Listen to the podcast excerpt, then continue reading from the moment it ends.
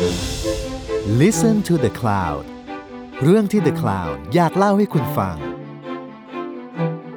สวัสดีค่ะ คุณอยู่กับเตยพาซินีประมูลวงจาก ARTTELLER และนี่คือศิลปะการต่อสู้พอดแคสต์ที่จะมาเล่าให้ฟังถึงการต่อสู้ด้วยศิลปะ ของเหล่าศิลปินและนักสร้างสรรค์จากหลายยุคหลายสมัย สวัสดีค่ะ ยินดีต้อนรับนะคะ เข้าสู่รายการศิลปะการต่อสู้ วันนี้เตยมากับเพื่อนคนนึงแล้วดีใจมากเพราะว่าใช่ไหมหลังจากหลายอาทิตย์ที่ผ่านมา ซึ่งเตยอัดคนเดียวเราก็เหงามากเลย วันนี้มี host มาร่วมและเป็น host เดิมที่เคยอยู่กับเรามานานมากก่อนจะหายไปแปดเดือน นี่ต้อนรับกลับบ้านนะคะ ปูเป้ สวัสดีค่ะ สวัสดีค่ะตลกแนะนำตัวหน่อยสิเผื่อใครเพิ่งมาฟังตอนนี้แบบเอ๊ะคนนี้คือใครอะ สวัสดีค่ะปูเป้จุธารัตน์ค่ะ เป็นช่างภาพฟรีแลนซ์อยู่ที่นิวยอร์กเออซึ่งก่อนหน้านี้ช่วงแบบแรก ๆ ของการทำรายการเนาะปูเป้ก็เป็นเหมือน co-host หลักเลยของรายการเรา แล้วหายไปไหนแล้วคือวันดีอยู่ดีๆ วันหนึ่งก็หายไปเลยโดยที่ไม่มีปี่ไม่มีขลุ่ย ไหนอธิบายให้กับคนฟังฟังหน่อยได้ไหมคะว่าหายไปไหนมา เพราะว่ายุ่งมากเลย แบบว่าจัดการชีวิตตัวเองไม่ค่อยได้ อืม คือเวลาที่ไทยกับเวลาที่นี่มันก็ไม่ตรงกันนะเนอะแล้วบางทีก็คือแบบว่า เออ มีถ่ายตอนเช้าแล้วก็ต้องอัดตอนกลางคืนที่ไทยแล้วก็อะไรอย่างเงี้ย คือมันแบบอืมวุ่นวายไปหมด แล้วก็แบบงานเยอะมาก อืม ก็เลยหายไปเลยไม่มีเวลาบอกว่าแบบ เออ เตรียมตัวรายการก็เตรียมไม่ได้นู่นนี่อะไรเงี้ยก็แบบว่าเออขอโทษทีแล้วน้องเตยพอสักพักหนึ่งน้องเตยก็สามารถแบบแฮนเดิลรายการได้ดีแล้วอะไรอย่างเงี้ย เออ เหมือนเหมือนตอนแรกคือเหมือนช่วยปั้นนิดนึงไง เหมือนต้องมีเพื่อนช่วยคุย แต่พอแบบว่าเฮ้ยเขาเก่งแล้วอะก็ปล่อยเขาเดินคนเดียวได้เลยจ้า ไม่จริงหลังๆฉันก็ไป summon ไปแบบ ไปไปไปไปเรียกเพื่อนคนอื่นมาโปรดิวซ่งโปรดิวเซอร์ปิ่นเปิ่นมาหมดเลยนะคะ วันนี้อ่ารู้สึกไงบ้างถามนิดนึงรู้สึกไงบ้างที่ได้กลับมาอัดรายการ ก็ลืมว่าต้องทำยังไง เมื่อกี้ยังถามว่าเอ๊ะแต่ก่อนเราทำยังไงกันนะเออแล้วก็เพิ่งดูได้เห็นล่าสุดที่แบบว่าอัดไว้อะก็คือแบบ กุมภาจ้าว้ายตายแล้วฉันหายไปนานจริง ๆ หายไปนานมากจริง ๆ แต่วันนี้เราจะมาคุยกันในเรื่องที่รู้สึกว่าต้องชวนปูเป้มาจริง ๆอะเพราะว่าหลังจากที่ปูเป้ทำงานฟรีแลนซ์ photographer ที่นิวยอร์กมาประประมาณแบบเวลาระยะเวลาประมาณหนึ่งเนาะก็ได้เห็นวงการต่างประเทศมากขึ้น แล้ววันนี้เราจะมาคุยกันเรื่อง M Plus Museum ซึ่งเป็น museum เพิ่งเปิดใหม่ใหญ่มากอยู่ที่ฮ่องกง แล้วเราจะมาคุยว่า มันไม่ใช่แค่ museum เปิดใหม่อะแต่ว่าเราจะพูดถึงปัญหาในการก่อสร้าง หรือปัญหาในคอลเลกชันของ museum นี้ ซึ่งเราอยากรู้มากๆว่าในนิวยอร์กเองอะมีปัญหาเหล่านี้ไหม หรือเขามีวิธีการแก้ไขอย่างไรนะคะต้องเล่าก่อนนิดนึงเท้าความว่า M Plus Museum เป็น museumที่อย่างเราไปเนาะคือมันใหญ่มากใหญ่ขนาดไหน ใหญ่ขนาดที่ใหญ่กว่า Tate สองเท่าอะ Tate ที่ลอนดอนน่ะเธอ ใหญ่กว่าสองเท่า แล้วก็ใหญ่กว่า MoMA ด้วย คือใหญ่จริง ๆ แล้วเขาอะเป็น museum ที่จะไปโฟกัสที่ contemporary Chinese แล้วก็ Asia Art ก็คือศิลปะร่วมสมัยของจีนแล้วก็เอเชียเนาะ โดยที่ว่าเขาบอกว่าเขาจะเริ่มแบบมีคอลเลกชันอะตั้งแต่ประมาณปี 1950 งานปี 1950 ขึ้นมาจนถึงปัจจุบัน เพื่อที่จะพูดถึงแบบสภาพสังคมโดยรวมของปัจจุบันมากยิ่งขึ้นให้เราได้เห็นผ่านศิลปะต่างๆ ความเจ๋งของมันก็คือจริง ๆ แล้วอะค่ะ M Plus Museum มันเกิดขึ้นมา ไม่ได้เกิดขึ้นมาแค่ตัวโดด ๆ แบบ ฉันจะตั้งกลางสยามแล้วจบอะแต่ว่าทางการของฮ่องกงเองอะเขาตั้งใจ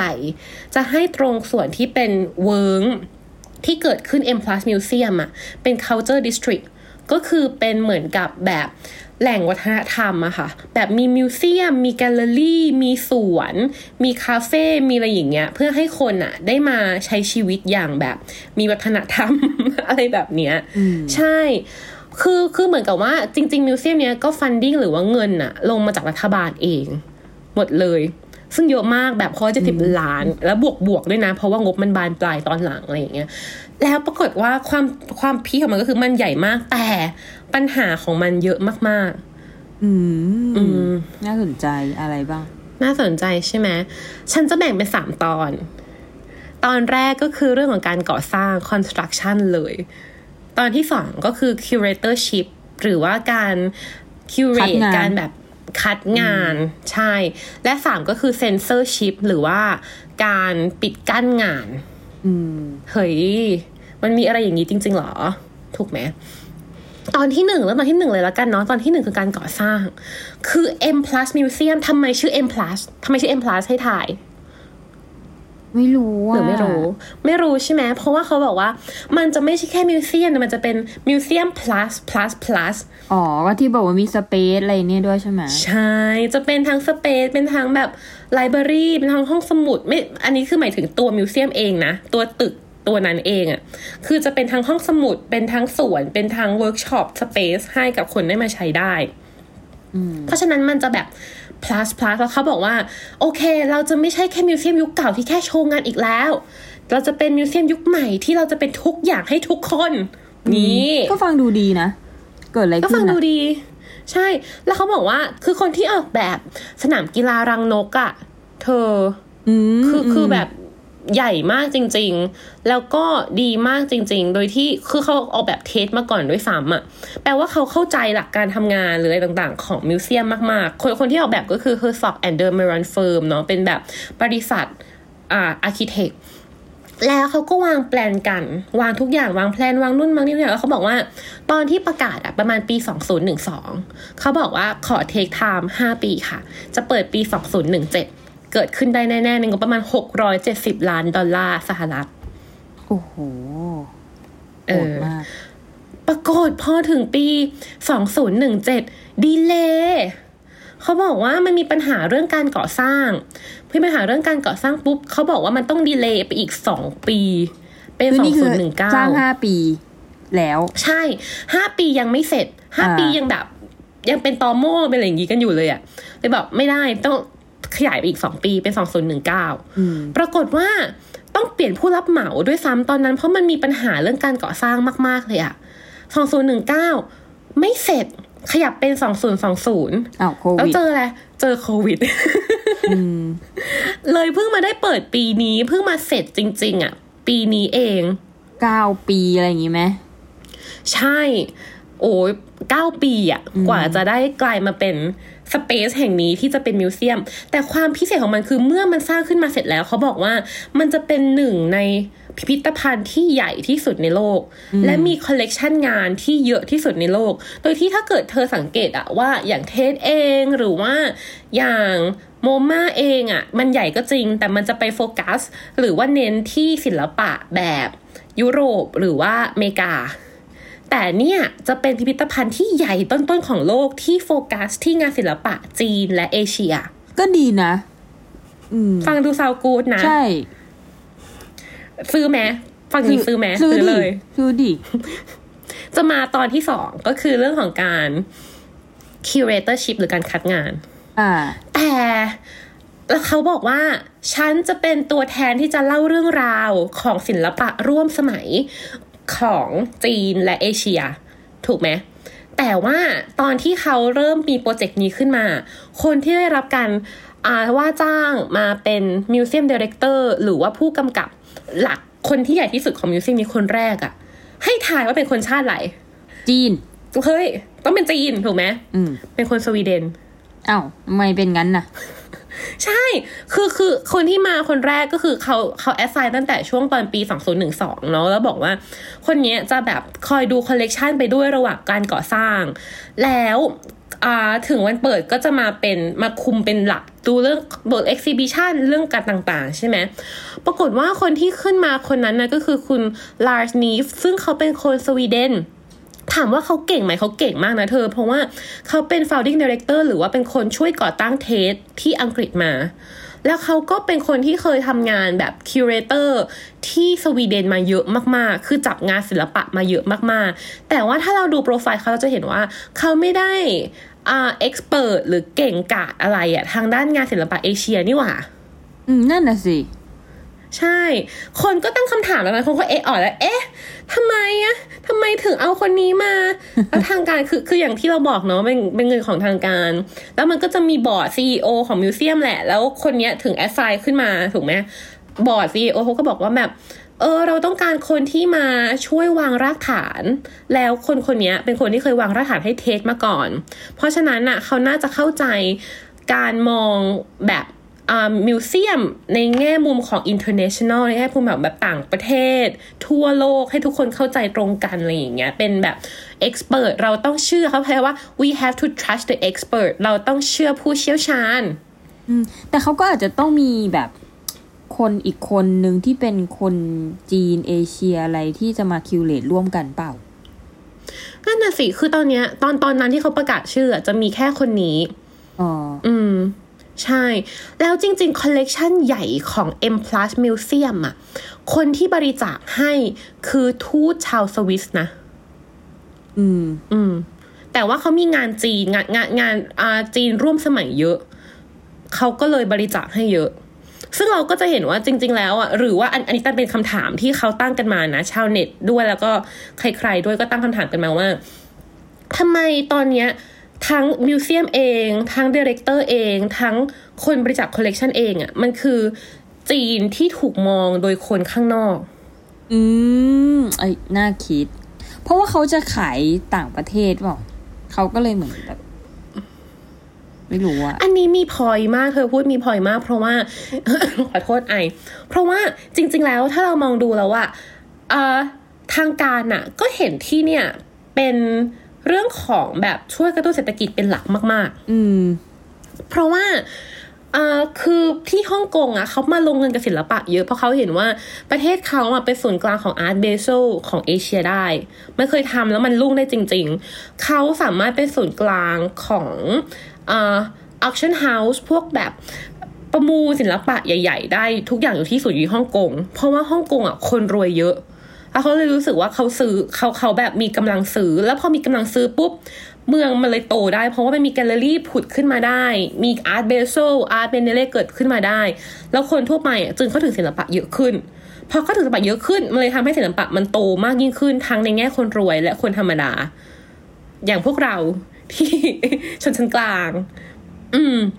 ฉันเลยรู้สึกว่าจริง ๆ แล้วมันอาจจะเป็นอ g e n d a หลักเลยด้วยซ้ำที่ทำให้คนต่างประเทศอะเข้ามามองเห็นอะไร แต่อันเนี้ยมันน่าคิดเพราะว่าแล้วเราอะจะให้เขาเห็นในสิ่งที่เราเป็น หรือเราจะให้เขาเห็นในสิ่งที่เขาอยากจะเห็น ซึ่งอันเนี้ยฉันเลฟเฟรนคำพูดประมาณเนี้ยมาจากปิ่น คนฉลาด ฉันรักฉันรักมัน ถูกไหมเธอคิดไง คือถ้ามองตามว่าแบบต้องขายอะก็อาจจะต้องเป็นสิ่งที่อะไรนะ สิ่งที่เราอยากให้เขาเห็นเออออย่างเช่น ยกตัวอย่างอย่างเช่น international level ในในคนทั่วโลกอะเรารู้จักศิลปิน จีนร่วมสมัยคือใครไอ้เหวยเวยอะใช่ จริงไหมทุกคนจะแบบอ่าศิลปินจีนร่วมสมัยก็ต้องคนคนนี้เท่านั้น แต่ว่าเขาก็บอกว่า จริง ๆ แล้วศิลปินจีนร่วมสมัยเองที่ทำงานการเมือง หรือว่าทำงานเรื่องสังคมก็มีเยอะกว่าไอ้เอ๋ยเอ๋ยนะ แต่ว่าถ้าเกิดว่าเราถูกเราเรามองว่าแบบเราจะเรียกแขกอย่างเดียวอะเราก็ต้องมีคอลเลกชันงานอ้ายเว่ยเว่ยเยอะๆแต่ถ้าเกิดเราจะเล่าเรื่องราวของสังคมเราและช่วยผลักดันคนธรรมดา คนธรรมดาหรือว่าศิลปินหน้าใหม่ด้วยอะมันก็ต้องมีคอลเลกชันงานของคนอื่นๆด้วยไหมแล้วมันก็ต้องมีทั้งคู่ อืมใช่ไหม ใช่ก็ต้องทำไปแล้วด้วยเขามีกันทั้งคู่ป่ะเขามีทั้งคู่ แต่ว่านั่นแหละ ประเด็นก็คือ แล้วที่คัดมาทั้งคู่เนี่ย มันถูกคัดมาผ่านสายตาของคนต่างประเทศอยู่ไง ตอนเนี้ยอ๋อซึ่งเรารู้สึกว่า เอ้ย หรือว่ามันจะมีทีมหรืออะไรอย่างงี้ใช่ไหมหรือว่าจะเปลี่ยนคนในอนาคต ซึ่งมีการเปลี่ยนคนจริง ๆ เพราะว่ามัน delay ตั้งห้าปีอะตอนตอนแรกอะจากโซศูนย์จากแบบอ๋อมันไม่ delay มัน delay ตั้งสองปี แล้วคนเรามันก็ต้องกินข้าวต้องอยู่ต้องอะไรอย่างเงี้ยเนาะเขาก็เลยขอ drop off ไปเป็นแค่ consult ไปเป็นแค่ผู้ให้คำปรึกษา แล้วก็มีอ่า creative director ขึ้นมาใหม่ ให้ทายค่ะเป็นคนชาติอะไร เป็นคนจีนหรือยังใช่เป็นคนจีนหรือยังก็พอ อืมชงมาแบบนี้ไม่น่าใช่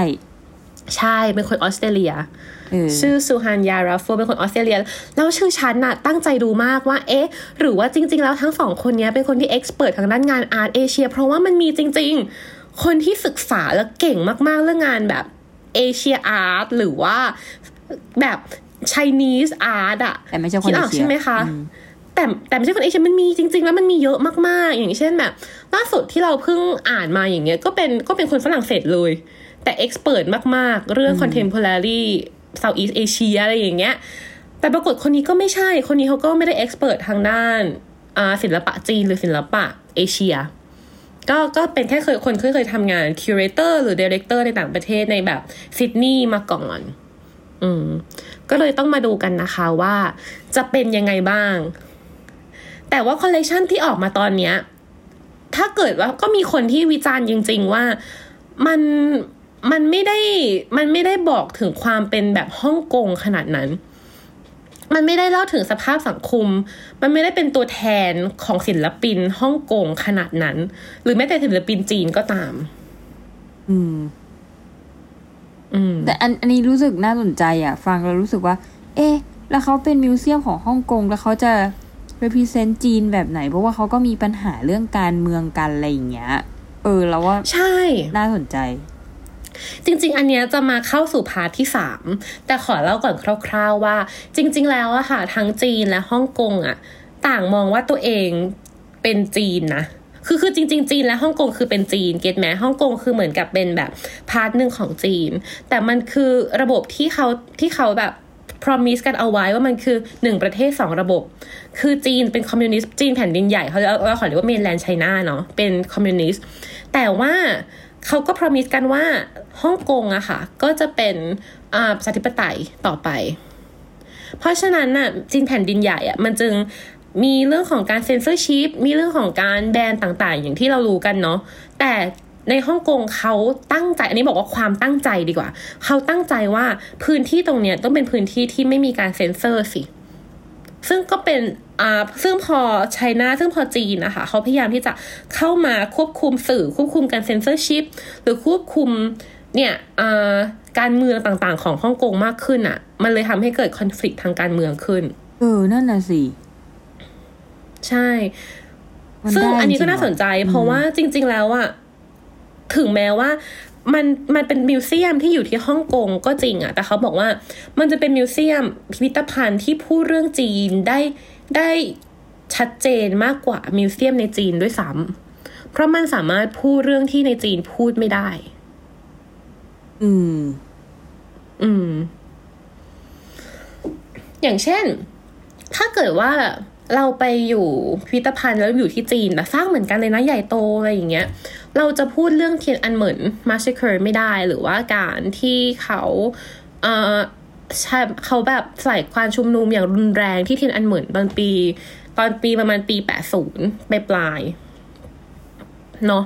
ซึ่งแบบมันแบบนองเลือดมากๆ แล้วคนตายเยอะมากๆ แล้วปรากฏว่านั่นแหละก็ก็คือเรื่องเนี้ยพูดในจีนแผ่นดินใหญ่ไม่ได้เลยแบบเลยอะ คืออย่างที่เรารู้กันว่า มันพูดไม่ได้แม้แต่ว่าด้านในแพลตฟอร์มไหนๆพูดถึงอะ่ะ มันจะถูกแบนแล้วแบบหายไปเลย หรือแม้แต่คนจีนแผ่นดินใหญ่เองอะ่ะฟังก็จะรู้สึกว่ามันไม่จริง เพราะว่าเขาไม่เขารู้สึกว่ามันไม่มันไม่มันไม่เคยเกิดขึ้น เพราะเขาไม่เคยเห็นไม่เคยรู้สึกอะไรเลย แต่เรื่องเนี้ยเป็นเรื่องที่ถูกพูดถึงในฮ่องกงได้อืมพูดง่ายๆ ถ้าเปิดเทียบกับไทยก็เหมือนกับเหตุการณ์ 6 ตุลา สมมุติเรามีประเทศหนึ่งที่เราเราอยู่ไทยแล้วสมมติเลสเซนะนี่คือสมมุติว่าไทยไม่สามารถพูดเรื่อง 6 ตุลาได้ แต่เรามีอีกประเทศหนึ่งเล็กๆเป็นเกาะชื่อประเทศเทย ประเทศเทยเนี่ย พูดเรื่อง 6 ตุลาได้ อืมอะอันอันนี้อันนี้แค่เอายกตัวอย่างง่าย ๆ นะว่า มันคือเรื่องของสิ่งที่พูดได้พูดไม่ได้อะที่ที่มันที่มันทำให้ มิวเซียมที่เกิดขึ้นที่ฮ่องกงอะอาจจะพูดถึงเรื่องการเมืองเรื่องประวัติศาสตร์ของจีนได้ชัดเจนยิ่งกว่า มิวเซียมในจีน อืม อืม ซึ่งอยากรู้อันนี้ อันนี้ อันนี้จริง ๆ ตั้งมาถามเธอเลยว่า อยากรู้ว่าที่นิวยอร์กเองอะค่ะ มีปัญหาไหมเรื่องเกี่ยวกับการเล่าเรื่องประวัติศาสตร์ หรือเรื่องศิลปะ ว่ามันเฉพาะกลุ่ม หรือมีกลุ่มไหนที่ไม่ถูกพูดถึงแล้วเขาทำยังไงอะมี แบบว่าพูดมาจากแบบว่ามุมมองของ white American อย่างเดียว อะไรอย่างเงี้ย ประวัติศาสตร์ถูกเขียนมาด้วยชาว white American หรือแบบผู้ชายเป็นหลักอะไรอย่างเงี้ยเออศิลปินที่ผ่านมามีแต่การ represent ผู้ชาย เหมือนที่เรา มันเคยมี episode ที่เราเคยคุยกันเรื่องว่าแบบอืมเออ ผู้หญิงไม่ถูกพูดถึง ในประวัติศาสตร์ของศิลปะอะไรแบบเนี้ยอือหือเออ มันก็มี แต่ว่าสิ่งที่เขาทำอะคือเขาย้อนกลับไปเว้ยอืมอ่าเขาอืมเขาจะย้อนกลับไปแล้วก็แบบว่าไปขุดขึ้นมา อันเนี้ยเราว่าดี เอออืมอย่างเราเพิ่งไปดู คือพอเราเป็นช่างภาพอะนะ เราก็จะแบบว่าค่ะสนใจเรื่อง exhibition ภาพถ่ายก็เพิ่งไปดู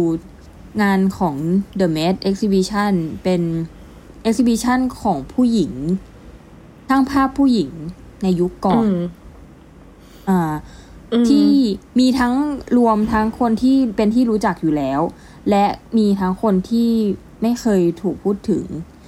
แล้วก็ไม่ใช่แค่อืมอเมริกันด้วยนะ เขาไปขุดแบบว่า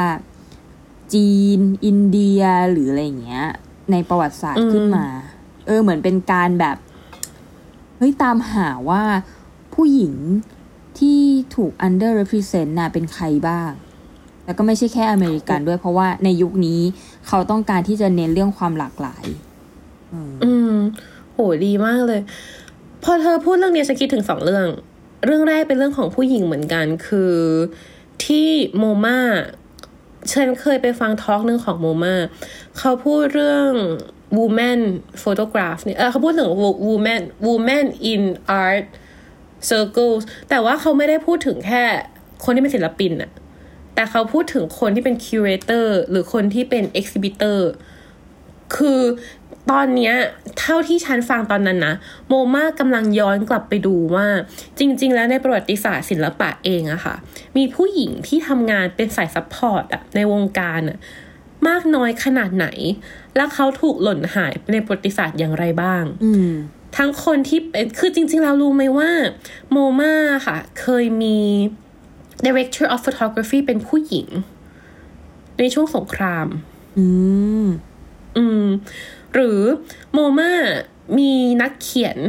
นักเขียนที่เขียนแบบเขียนเอ่อ exhibition นะคะ เขียนอธิบายงานอะเป็นผู้หญิง แล้วก็ทำอยู่นานมาก หรือคนที่คอยดูเรื่องจัดแสดงเป็นผู้หญิง เขาบอกว่าคนเหล่านี้คือคนที่หล่นหายไปในประวัติศาสตร์อะแล้วเขากำลังทำโปรเจกต์เพื่อเก็บคนเหล่านี้ขึ้นมา อืมอืมหรืออีกคนนึงอันนี้เราพูดถึงประวัติศาสตร์เนาะหรือพูดถึงปัจจุบันมากขึ้นที่ว่ากลับมาเรื่องว่าแบบเออ แล้วปัจจุบันล่ะ เรากำลังพูดถึงคนได้ครบทุกคนหรือยังได้ครบทุกกลุ่มหรือยังหรือว่า เราเองก็ ต้องรอให้คนรุ่นหน้ากลับมาตามหา เหมือนที่เราทำอยู่คิดออกไหมเราคิดถึง Tyler Mitchell เว้ยอืมเพราะเรารู้สึกว่า Tyler Mitchell อะค่ะ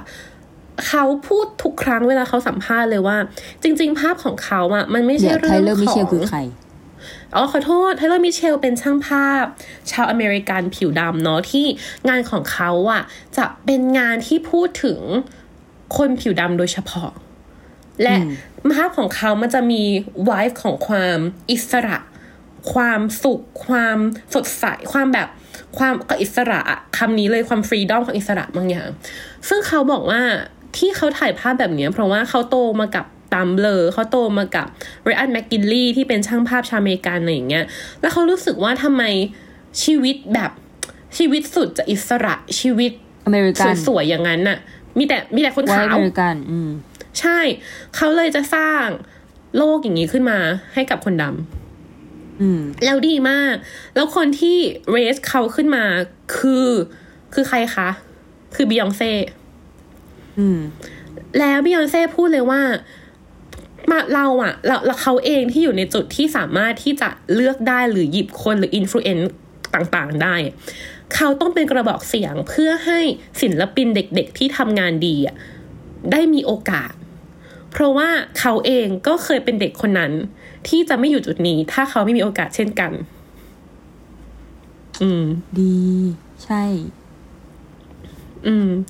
นั่นแหละค่ะ ก็เลยดังเลก็เลยยรู้ผู้สึกแตกว่าไทเลอร์มิเชลไทเลอร์มิเซลเก่งมากเนาะเธอเนาะดังผู้แตกอืมหลังจากนั้นก็คือถ่ายให้แบบ โอ้โห เยอะแยะมากมาย อืม จริง ๆ อีกเรื่องหนึ่งที่ฉันรู้สึกน่าสนใจคือการเกิด collective ขึ้นอ่าการสร้าง collective เล่าให้ฟังหน่อยได้ไหมเรื่องเนี้ย ก็คือพอมันมีการ เช่น เราเราไม่แน่ใจเหมือนกันว่าก่อนหน้าเนี้ยมันเป็นยังไง ไม่ชัวร์แต่ว่าเราเห็น movement ที่มันบูมขึ้นมาก ๆ ในช่วง Black Lives Matter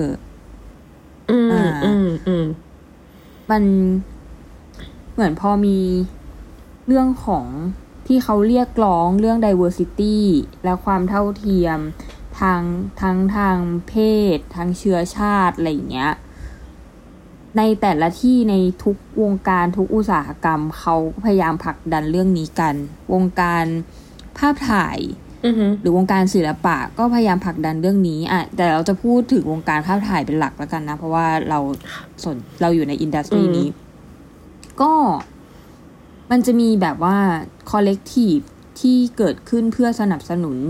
ช่างภาพที่เขาเรียกว่าแบบ people of color อะไรอย่างเงี้ยอ่าคืออืมหรือคือคนที่ไม่ใช่ white American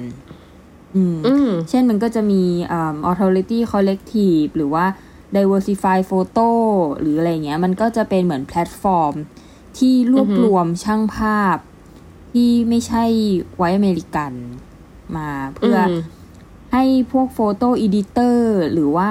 คนทำงาน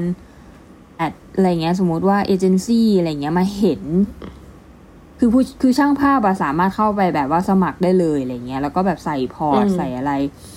ใส่เว็บตัวเองเพื่อให้ถูกมองเห็นมากขึ้น พวก photo editor อะไรเงี้ยเขาก็จะเข้ามาแล้วก็เออดูว่าแบบ เอ้ย เออ ถ้าเขาอยากหางานแบบนี้มีช่างภาพมีใครบ้าง มันก็จะได้อืมไม่ใช่แค่อยู่ในวงแคบๆที่เขาเคยรู้จัก อย่างเงี้ยอืมเข้าใจ ก็คือเป็นการเพิ่มพื้นที่ของคนที่อาจจะไม่ได้อยู่ในระบบตั้งแต่แรกอะ่ะ ให้มีมีปากมีเสียง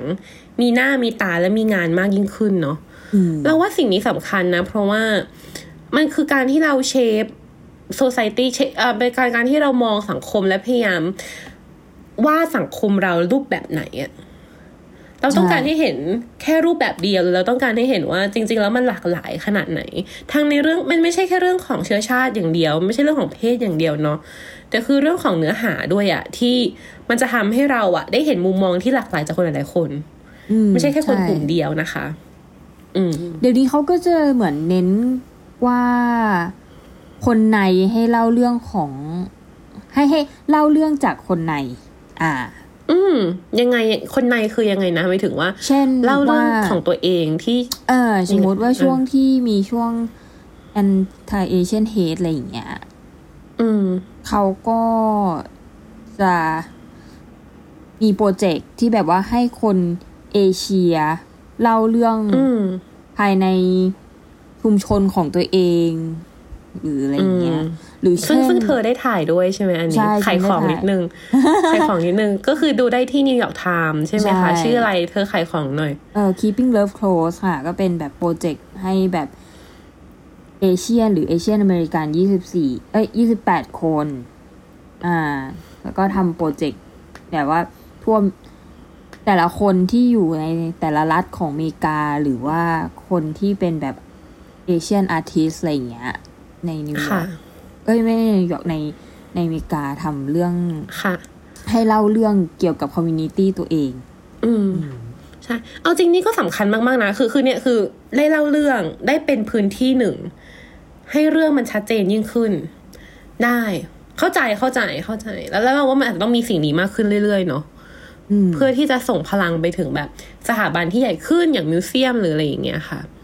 แต่มิวเซียมเองก็ดูพยายามที่จะพูดถึงเรื่องนี้เช่นเดียวกัน มันอยู่ที่อ g e n d a แหละมันมันอยู่ที่จุดยืนต่างๆ ของพิพิธภัณฑ์แหละเนาะซึ่งอันเนี้ยเป็นสิ่งที่เราต้องดูกันต่อไปนะคะว่า M Plus Museum เขาจะเป็นอย่างไร เราจะไม่จัดจิ้งไปก่อน เราจะไม่ตัดสินเอ้ยแต่ตอนนี้มันเปิดแต่อัแล้วนนี้ใช่ไหมมันเปิดแล้ว แต่คิดว่ายังเข้าไม่ได้ เพราะว่าคนจองเยอะมาก คือมิวเซียมบอกว่าตอนเนี้ยคนจองประมาณแบบ หกหมื่นคิวอะไรอย่างเงี้ยคือคือเราไม่รู้ด้วยซ้ำว่ามันได้เปิดเปิดแล้วมื่แต่อไหร่พราะแบยับงไม่ได้จำเข้ากัดไปคนต่อละวันอย่างเงี้ยเหรอจำกัดคนใช่แล้วคนก็จองคิวยาวมาก อืม อืม ใช่ค่ะ ตอนที่สามตอนที่สามแล้วตอนที่สามคือเซนเซอร์ชิพอย่างที่เล่าให้ฟังไปว่า จริง ๆ แล้วฮ่องกงมันควรจะเป็นพื้นที่ที่พูดประวัติศาสตร์ part ที่พูดในจีนไม่ได้ ถูกไหมคะอืม แต่กลายเป็นว่าด้วยความที่เงินนะคะ funding หลักของตัวพิพิธภัณฑ์เนี่ยมาจากรัฐบาลแล้วรัฐบาลเองก็ค่อนข้าง pro-Chinaคือค่อนข้างอ่าเป็นมิตรกับจีนแผ่นดินใหญ่ เนาะแล้วตอนนี้อย่างที่เราเห็นว่าจีนเองอะค่ะ ก็พยายามเข้ามามีอิทธิพลทางการเมืองในฮ่องกงเยอะขึ้นเรื่อยๆตั้งแต่ประมาณปี 2019 ที่ผ่านมาที่อุ้ยตั้งแต่2018อะไรอย่างนี้เนาะที่มีม็อบขึ้นมาเรื่อยๆ อะไรแบบนี้มันก็เริ่มแบบหนักขึ้นเรื่อยๆหนักขึ้นเรื่อยๆ จนจริง ๆ แล้วตอนเนี้ยทางการของฮ่องกงเองอะก็ค่อนข้างที่จะเซ็นเซอร์ศิลปินด้วยเช่นกัน อย่างเช่น จริง ๆ แล้วอะตอนที่เปิดมาครั้งแรกอะมันเป็น selling point ของเขาด้วยซ้ำนะ ว่าจุดขายคือฉันจะพูดในส่วนที่ในจีนพูดไม่ได้ งานไหนที่ exhibit ในจีนไม่ได้ เธอจะได้มา exhibit ที่นี่ แล้วไอ้เว่ยๆก็ชมเลยว่าไอ้เว่ยๆบอกว่าที่เนี่ยเป็นความหวังของเขา เพราะว่าเขาเป็นคนจีน และถึงเขาต้องรีภัยอะ เขาก็อยากให้งานของเขาอะ ได้อยู่และจัดแสดงบนผืนแผ่นดินของเมืองจีนสักครั้งในชีวิตเขาอะอืม แต่กลายเป็นว่า งานของเขาที่มาลงอะค่ะ เป็นงานที่ไม่ได้วิพากษ์วิจารณ์ รัฐบาลหรือระบบขนาดนั้น คือเป็นงานทั่วไปอะเป็นงานแค่แบบเอ่อมันมันมีงานหนึ่งของเขาชื่อแบบเข้าใจเป็นแจกันอะไรอย่างเงี้ย ก็เป็นแบบแค่งานแจกันอะไรอย่างเงี้ย แต่ว่า แม้แต่งานของเขาที่พูดเรื่องการประท้วงในฮ่องกงอะยังไม่ถูกเก็บในคอลเลกชันของ M Plus Museum เลยนะ อืม อันนี้คือไอ้เหวยเป็นคน approve ปะเนี่ย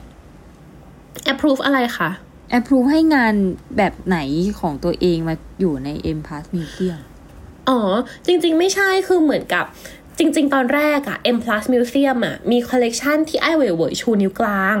ใส่เทียนอันเหมิน ใส่ Trump Tower ใส่นู่นใส่นี่ แล้วทุกคอลเลกชันทุกทุกงานใน museum อะค่ะ มันจะต้องไปอยู่ในเว็บไซต์ถูกไหมแล้วพอลงในเว็บไซต์ปุ๊บอะเหมือนมีคนที่เป็นคนค่อนข้างแบบ pro จีนอะเขาก็ไป report แล้วปรากฏว่า museum อะก็เลือกที่จะเอางานนั้นอะลงจากเว็บไซต์อืมว่าด้วยเหตุผลว่าอ่าทางกฎหมายทางอะไรอย่างเงี้ย กลัวทางกฎหมาย กลัว legal issue อืม และงานนั้นก็ไม่ถูกจัดแสดงที่มิวเซียม คือฉันเชื่อว่ามันมีแต่มันอยู่ใน back collection คือเก็บอยู่ข้างในห้องโกดัง อืม อืมซึ่งไอ้เหวยมันรู้ไอ้เว่ยๆก็ยังไม่พูดอะไร รู้รู้แล้ว คือรู้แน่นอนแต่ว่าตอนเนี้ยยังไม่ได้ออกมาพูดอะไร อืม แล้วสิ่งที่น่าสนใจก็คือ จริง ๆ แล้วอะเขาบอกมาตั้งแต่ต้นถูกไหมว่า เฮ้ย เราจะ เป็นพื้นที่ที่พูดได้มีอิสระทางการพูดศิลปะ ต้องมีอิสระในการที่จะพูดและเลือกที่จะเชื่อ ในสิ่งที่เองเชื่อ แต่ล่าสุดตอนวันเปิด ซึ่งเขาเพิ่งเปิดเมื่ออาทิตย์ที่แล้วอะไรอย่างเงี้ยเธอ คนจากทางการที่เป็นเหมือนกับแบบคล้าย ๆกับเออเขาเรียกว่าอะไรนะ ผู้ว่าอะไรประมาณอย่างเงี้ยค่ะ ก็มาพูดแล้วนักข่าวก็ถามว่า ตกลงแล้วศิลปะมันได้อิสระจริงๆไหมในพื้นที่แห่งนี้ แล้วปรากฏ คนคนนั้นเขาตอบ official เขาตอบว่า ศิลปะต้องอยู่ใต้กฎหมายตายอืม แล้วความน่ากลัวมาก ๆก็คือ ถ้าเราดูในแบบข่าวต่างๆ ของฮ่องกงอะค่ะ เราจะเห็นว่าในฮ่องกงอะเขาบอกว่าเขาฟรีสปีชก็จริงอะแต่ว่ามันก็เคยมีนักรณรงค์หลาย ๆ คน หรือว่ามีมันมีคนที่ทำหนังสืออะค่ะ เป็นเจ้าของสำนักพิมพ์ที่พิมพ์หนังสือแบบ เกี่ยวกับประชาธิปไตยอะถูกอุ้มไปที่จีนด้วยซ้ำอะอืม มันเลยกลายเป็นว่าจริง ๆ แล้วอะค่ะ ในระบบของศิลปะของฮ่องกงเองอะก็มีคนที่เซลล์เซนเซนเซอร์ตัวเองอะคือคือเซนเซอร์ด้วยตัวเองอยู่แล้ว แล้วการที่ museum เองอะก็ไม่ได้ยืนขึ้นเพื่อที่จะบอกว่าเราไม่ต้องเซนเซอร์ เพราะว่าเราจะ free speech เราเราเราจะเป็น เราจะเพิ่มพื้นที่ที่เป็นอิสระของศิลปะมากยิ่งขึ้นน่ะ ก็ทำให้ศิลปินนะคะ เลือกที่จะเซ็นเซอร์มากขึ้นหรือเปล่า มันเลยกลับมาถูกคำถามที่ว่า จริง ๆ แล้วการเกิด museum นี้ในทิศทางการทำงานแบบนี้อะมันเฮลตี้ต่อวงการศิลปะของฮ่องกงจริง ๆ ไหม อืม หรือน่าสนก็ใจไหมแบบ propaganda อะไรอย่างนี้ เหมือนเดิอืมมอะไรอย่างนี้ป่ะใช่ หรืออาจจะไม่ต้องพับกันหน้าแต่เลือกที่จะไม่เล่าอ๋อเลือกที่จะไม่พูด พูดแต่สิ่งที่ไม่กระทบระบบใหญ่ พูดแต่สิ่งที่ถูกอะก็คือ approve อยู่มาแล้วเป็นว่าพูดได้อืมก็คืออยู่เป็นถูอากจจะไม่ propaganda แต่อยู่เป็นจ้ะใช่ใช่เพราะฉันรู้สึกว่าถ้า propaganda มันจะกลับมาเรื่องเดิมที่เธอพูดเรื่องว่า จริง ๆ เขาก็ต้องการจะขายเมืองนอกไงมันก็ยิ่งขายไม่ได้ปะเพราะเมืองนอกเขาก็ค่อนข้างชัดเจนว่า อ่าเขามองฝั่งไหนประมาณไหนอะอืมอืมอืมน่าคิดไหมคะเรื่องนี้เราอยากจะถามอะอันนี้ฉันมาถามอีกแล้วที่นิวยอร์กมีเซนเซอร์ไหมเท่าที่รู้ก็พอเห็นนะ ไม่เห็นเลยใช่ไหมเอออันนี้ไม่ไม่เราตอบไม่ได้แบบว่า ทั้งหมดเหมือนกัน เพราะเราก็ไม่แน่ใจ แต่แต่เรายังไม่เห็นเลยอะอืมอ๋อเข้าใจ คือคือฉันน่ะ เคยเห็นงานหนึ่งที่มันเป็นงานเก่าตั้งแต่ประมาณปีน่าจะประมาณ 80-90 นะคะ ที่เขาตั้งคำถามของคนให้เงินโมมาในโมมาเองอะมันเป็นงานศิลปะอื มันเป็นงานเธอเธอเธอฉันไปดูกับเธอที่นิวยอร์กมันเป็นงานศิลปะที่เขาคือคือคนที่ให้เงินกับอ่าโมมาคือ Rockefeller เนาะแล้ว Rockefeller ตอนนั้นน่ะ ก็สนับสนุนแบบเหมือนกับสงครามเย็นอะไรอย่างเงี้ยค่ะ แล้วเขาอะก็ตั้งโพลเลยแล้วให้คนมาหย่อนว่า คิดว่า Rockefeller อะ influence ก็คือแบบแบบมีผลต่อการตัดสินใจในคอลเลกชันงานของโมมาไหม ทางการเมือง แล้วให้คนมาหย่อน มันก็เหมือนเป็นงานที่ตั้งคำถามต่อจุดยืนของโมมาเอง ในมิวเซียมเองอะอืมเอ๊ะแต่เอ๊ะตอนนั้นเธอเราได้ไปดูด้วยกันใช่ไหมที่เอ่อ natural history อะยังไงคะเล่าเล่าเล่าที่จำได้ไหมว่ามีรูปปั้นอยู่ข้างหน้าจำได้ก็คือมีรูปปั้นอยู่ข้างหน้าเนาะอ่าซึ่งเป็นใช่รูปปั้นจำไม่ได้อะประประธานาธิบดีรูชเวลหรือเปล่า แล้วก็อยู่บนม้า แล้วคนที่อยู่ข้างๆอะ เป็นคนอินเดียนแดงอ่าที่กำลังใช่แบบ ยืนขนาบอยู่อืมอ่าแล้วมันคือก็เหมือนเกิดเป็นเป็นคำเหมืถาอนมแบบขึ้นว่าคนเป็นเป็นคนใช้ปะใช่ไหมใช่เออใช่ใช่เหมือนกับแบบ เออแล้วเกิดคำถามขึ้นว่าจริง ๆ แล้วว่าสเกลจริงๆแล้วไม่ใช่มันไม่ใช่สเกลเจอร์มันคือมอนูเมนต์อะมอนูเมนต์แปลว่าอะไรวะอนุสาวรีย์อืมจริง ๆ แล้วอนุสาวรีย์เนี้ย มัน มันโอเคหรือเปล่า หรือว่ามันกำลังกดขี่ชาติพันธุ์หนึ่งหนึ่งอยู่ อ่าใช่ แล้วสิ่งเนี้ย มีป้ายขึ้นเป็นแบบว่า question และ controversial ในตัวมิวเซียมเลย อืม เออ คือตอนที่แบบอืมมีอยู่อยู่ที่ทางออกอะเราจะเห็นว่ามันมีสิ่งนี้แปะอยู่ คือเขาบอกว่า เออมอนูเมนต์อันเนี้ยอนุสาวรีย์อันเนี้ย ประวัติเป็นอย่างนี้อย่างนี้อย่างนี้ และ ตอนเนี้ยมันกำลังมีอิชชูและมีประเด็น และมี controversial กับสิ่งนี้อยู่ แล้วก็มีสัมภาษณ์คนด้วย อืมตั้งคำถามในพื้นที่ของตัวเอง ใช่แล้วมันเจ๋งมากเพราะเขาเอามาให้เราดูทั้งคนที่เห็นด้วยและคนที่ไม่เห็นด้วย แล้วเขาไม่ต้องใส่อะไรเลยว่าคุณต้องรู้สึกยังไง แต่แค่คุณรับไปแล้วคุณก็ไปคิดว่าคุณจะเห็นด้วย หรือจะไม่เห็นด้วย อืม อืมแล้ว เราว่าชอบมากเพราะว่ามันมันก็เป็นหน้าที่แล้วว่ามันเป็นเป็นคำถามที่ต้องตอบกันอีกเยอะมาก ๆ เลยอะว่าสิ่งไหนคือสิ่งที่เรารับได้ สิ่งไหนคือสิ่งที่เรารับไม่ได้ สิ่งไหนคือการเซนเซอร์ สิ่งไหนคือการที่เราเลือกจะพูดหรือไม่เลือกจะพูดเอง คือเรารู้สึกว่าในอย่างในต่างประเทศอะมันอาจจะไม่ได้ปัญหาของการเซนเซอร์ขนาดนั้นอะแต่เรารู้สึกว่าในไทยเองอะค่ะ มันก็ยังมีปัญหาเรื่องการเซนเซอร์ เยอะมาก ๆ นะ ในทางศิลปะเนาะโดยเฉพาะเรื่องการเมืองต่างๆ หรือว่าเรื่องเรื่องใหญ่กว่านั้นอะไรอย่างเงี้ยที่เราเห็นเห็นกันอยู่อะค่ะเราก็จะเห็นว่าในในในอันนี้คือแบบเล็กที่สุดคืองานประกวด ซึ่งก็คือทำงานกับเด็กเลยอะเนาะเด็กแบบที่เพิ่งเข้ามาในวงการผ่านงานประกวดอะเราก็จะเห็นว่าอ่าอันเนี้ยมันคือการเซลล์เซนเซอร์ คือเด็กก็จะรู้ว่าตัวเองอะ่ะ จะไม่ส่งงานการเมือง เพราะว่ารู้ว่ากรรมการอะ่ะอาจจะไม่ชอบ มันก็เหมือนกันที่เด็กเลือกที่จะเซนเซอร์ตัวเอง ตั้งแต่ต้นทางอืมซึ่งอันเนี้ยเราก็เราก็ไม่ได้บอกนะว่าเด็กผิดหรือว่าไม่ดีทำไมต้องเซนเซอร์ไม่ใช่นะ แต่หมายความว่า มันก็เป็นระบบที่ทำให้เด็กรู้สึกว่าถ้าเราจะต้องเข้ามาเล่นในระบบนี้อะเราต้องมีกลเม็ดแบบไหนอะอืมอืม แต่เราก็เชื่อว่าในในช่องทางที่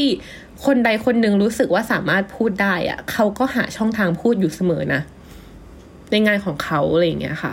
อืมอืม หรือจริง ๆ พวกงานแบบใหญ่ ๆ ของเราเองอะไรอย่างเงี้ย แล้วก็อาจจะเห็นว่าเออ มันไม่ได้ค่อยมีงานที่พูดเรื่องการเมืองอะไรอย่างงี้เนาะที่เป็นการตั้งคำถามกับระบบอะไรอย่างเงี้ย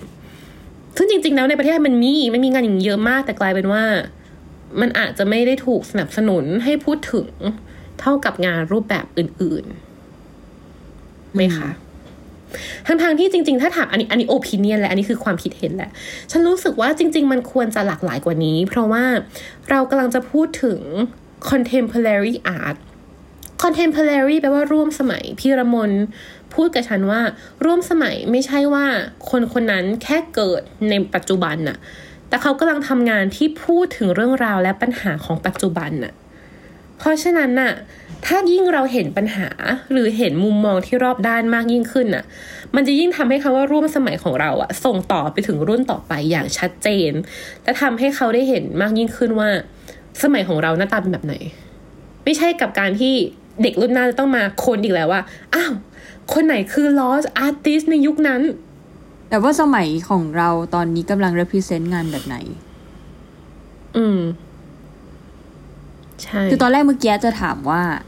อ้าวแล้วไม่คิดว่ามันมีช่องทางอื่นที่เราจะนำเสนองานนอกจาก museum หรอ ตอนนี้ก็แบบเยอะแยะอะไรอย่างเงี้ยแบบว่าใช่ social media นู่นนี่นั่นแต่อะแต่พอเธอพูดอย่างเงี้ยแล้วปุ๊บแล้วรู้สึกว่า บางที social media มันก็หายไปอะเอออือมถ้าเราไม่ได้ตั้งใจที่จะเก็บมันเป็น archive นะ ซึ่ง museum เนี่ยคือ archiveอือฮึอือฮึ เข้าใจ คือฉันรู้สึกการ represent น่ะในในไทยเองต่างประเทศเองมันดีขึ้นมาก ๆ แล้วถูกไหม แต่มันคือเรื่องของการ archive นี่แหละ archive คือการเก็บรวบรวมเป็นหลักฐานเอาไว้เนาะค่ะที่สำคัญมาก ๆ เหมือนกัน คือคือฉันชอบถามคน เพื่อถามเพื่อเช็คปัญหาเรื่องนี้นี่แหละ ฉันชอบถามคนว่า รู้ไหมว่าช่างภาพไทยยุคเจ็ดศูนย์คือใคร เราไม่มีใครตอบได้เว้ย เพราะว่าเราไม่มีการเก็บรวบรวมอะแล้วไม่มีอาคายอะอืม อืม แล้วเราว่าแล้วเราว่าอาคายใช้เงินเยอะ ถ้าอันนี้พูดถึงเรื่องความเป็นไปได้เลยนะ ใช้เงินเยอะ มันไม่มีอยใครเห็นยาคุณค่ากับสิ่งนี้ไงใช่แล้วเลยรู้สึกว่าจริง ๆ มันควรจะเป็นหน้าที่ของแบบ สถาบันที่ได้รับการสนับสนุนใช่เงินทุน อืม จากจากทางรัฐภาครัฐ ใช่ ใช่แต่ใช่ตัวรัฐเพราะสุมันดไม่ท้ายแล้วสนมันมันไม่เห็นคุณค่า เออ อืมใช่ใช่เหมือนกับแบบถามว่าเมืองไทยมีไหมของเงินกองทุนที่จะซื้องานศิลปะ เก็บไว้เป็นงานของส่วนกลางอะไรอย่างเงี้ย ที่ไว้ให้ลูกหลานดู มันก็มีแต่ว่า อืม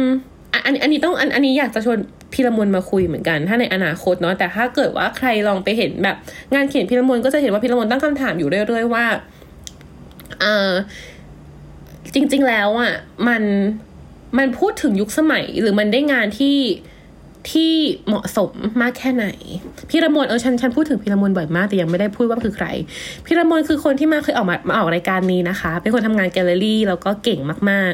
ๆ ก็ไปฟังดูได้ ชื่อตอนศิลปะร่วมสมัยมั้งอะไรประมาณอย่างเงี้ย อืมเลยคิดว่าในไทยคืออีกยาวค่ะ เพราะว่า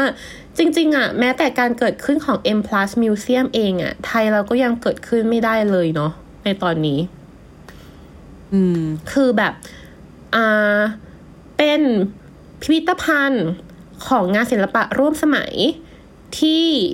funding หรือว่าเงินมาจากทางการเอง เพื่อเก็บงานร่วมสมัย และเป็นพื้นที่สำหรับงานร่วมสมัย เรารู้สึกว่าถ้ามันเกิดขึ้นได้จริง ๆ อันนี้ไม่นับ BACC นะ เพราะ BACC อะมันคือนิทรรศการหมุนเวียน มันไม่เหมือนกันนิทรรศการหมุนเวียนคือไปเรื่อยๆ ถูกไหมคะ แต่การเกิดขึ้นของพิพิธภัณฑ์คือการที่เรามีคอลเลกชันถาวรเราเก็บเอาไว้ อืม แล้วเรารู้สึกว่าจริง ๆ มันก็ถ้ามันเกิดขึ้นได้มันก็ดีอะเพราะว่า เพราะว่าศิลปะร่วมสมัยก็ยังต้องการการสนับสนุนอีกเยอะมากๆโอ้แต่ถ้าเกิดขึ้นนะ มันแน่นอนเรื่องเซ็นเซอร์ชิพมันเนี่ยๆใช่ฉันรู้สึกว่าการเกิดขึ้นของ M Plus Museum ก็มันแน่นอนโอ้โหการเกิดขึ้นของศิลปะร่วมสมัยไทยก็มันแน่นอน แต่ at least อย่างน้อยที่สุดอะฉันอยากให้มันเกิดขึ้นก่อน แล้วถ้ามีปัญหา ถ้ามีอะไรอย่างน้อยอะมันเกิดขึ้นแล้วเออเข้าใจอืมแล้วเราค่อยไปสู้กับปัญหาที่ใหญ่กว่านั้นกันแต่ตอนนี้เราจะต้องสู้ให้มันเกิดขึ้นก่อนอืมเพราะฉะนั้นมันจึงเหมือนกับว่าเราอย่างอย่างที่เราเห็น M Plus Museum ว่า มันก็เป็นศิลปะการต่อสู้จริง ๆ ที่มันก็ต่อสู้ตั้งแต่แบบต้นทางเลย และมันก็เป็นการต่อสู้ของคนตัวเล็กๆ ที่ตั้งคำถามกับระบบ ถูกไหมคะ และสุดท้ายแล้วมันก็วนกลับมาที่ไทยเองก็ตาม ที่มันก็ยังเป็นการต่อสู้อยู่ดี ๆ ที่สำหรับศิลปะร่วมสมัยในไทยเช่นเดียวกัน อืม น่าจะประมาณนี้ตอนนี้ ยาวมากยาวกว่าที่คิดเยอะมากเอ้ยแต่สนุกนะ เออหรอยากไปนะขอบคุณมากไว้ไว้ว่าหลังจะไป M plus อยากไปฮ่องกงอยากอยากอยากไปกินขนม ได้ได้ เดี๋ยววันไหนว่ากันขอให้เดินทางได้ฟรีรี่กว่านี้แล้วก็จะสนุกสนานกว่านี้ นะรอให้สำหแบบว่ามันเลิกฮอตฮิตก่อนค่ะแล้วแบบว่าไม่ต้องจองรอคิวอีกหกหมื่นคิวอะไรเงี้ย ค่อยไป จริงแล้วก็รอให้แบบ การเดินทางการบินการอะไรเงี้ย ง่ายขึ้นเราก็จะไปเที่ยว จริงค่ะ ช่วงนี้ก็ดูแลสุขภาพกันเหมือนเดิมเนาะแล้วก็อีกสองอาทิตย์มาเจอกันใหม่ จะเป็นตอนอะไรไปว่ากัน วันนี้ปูเป้ bye bye แล้ว ซึ่งจะใหม่อีกทีนึงเมื่อไหร่ก็ไม่รู้ ใช่ไหมเมื่อว่างเมื่อว่างซึ่งคือเมื่อไหร่โคไม่รู้งานสามารถเข้าได้ตลอดเวลา ใช่ ขอบคุณมากๆทุกคนนะคะ ที่ฟังกันมาอยู่ตรงตอนนี้เนาะซึ่งโอ้โห คือ47นาที bye bye ขอบคุณค่ะ บ๊ายบาย ติดตามเรื่องราวดีๆ และรายการอื่นๆจาก The Cloud ได้ที่ readthecloud.co หรือแอปพลิเคชันสำหรับฟังพอดแคสต์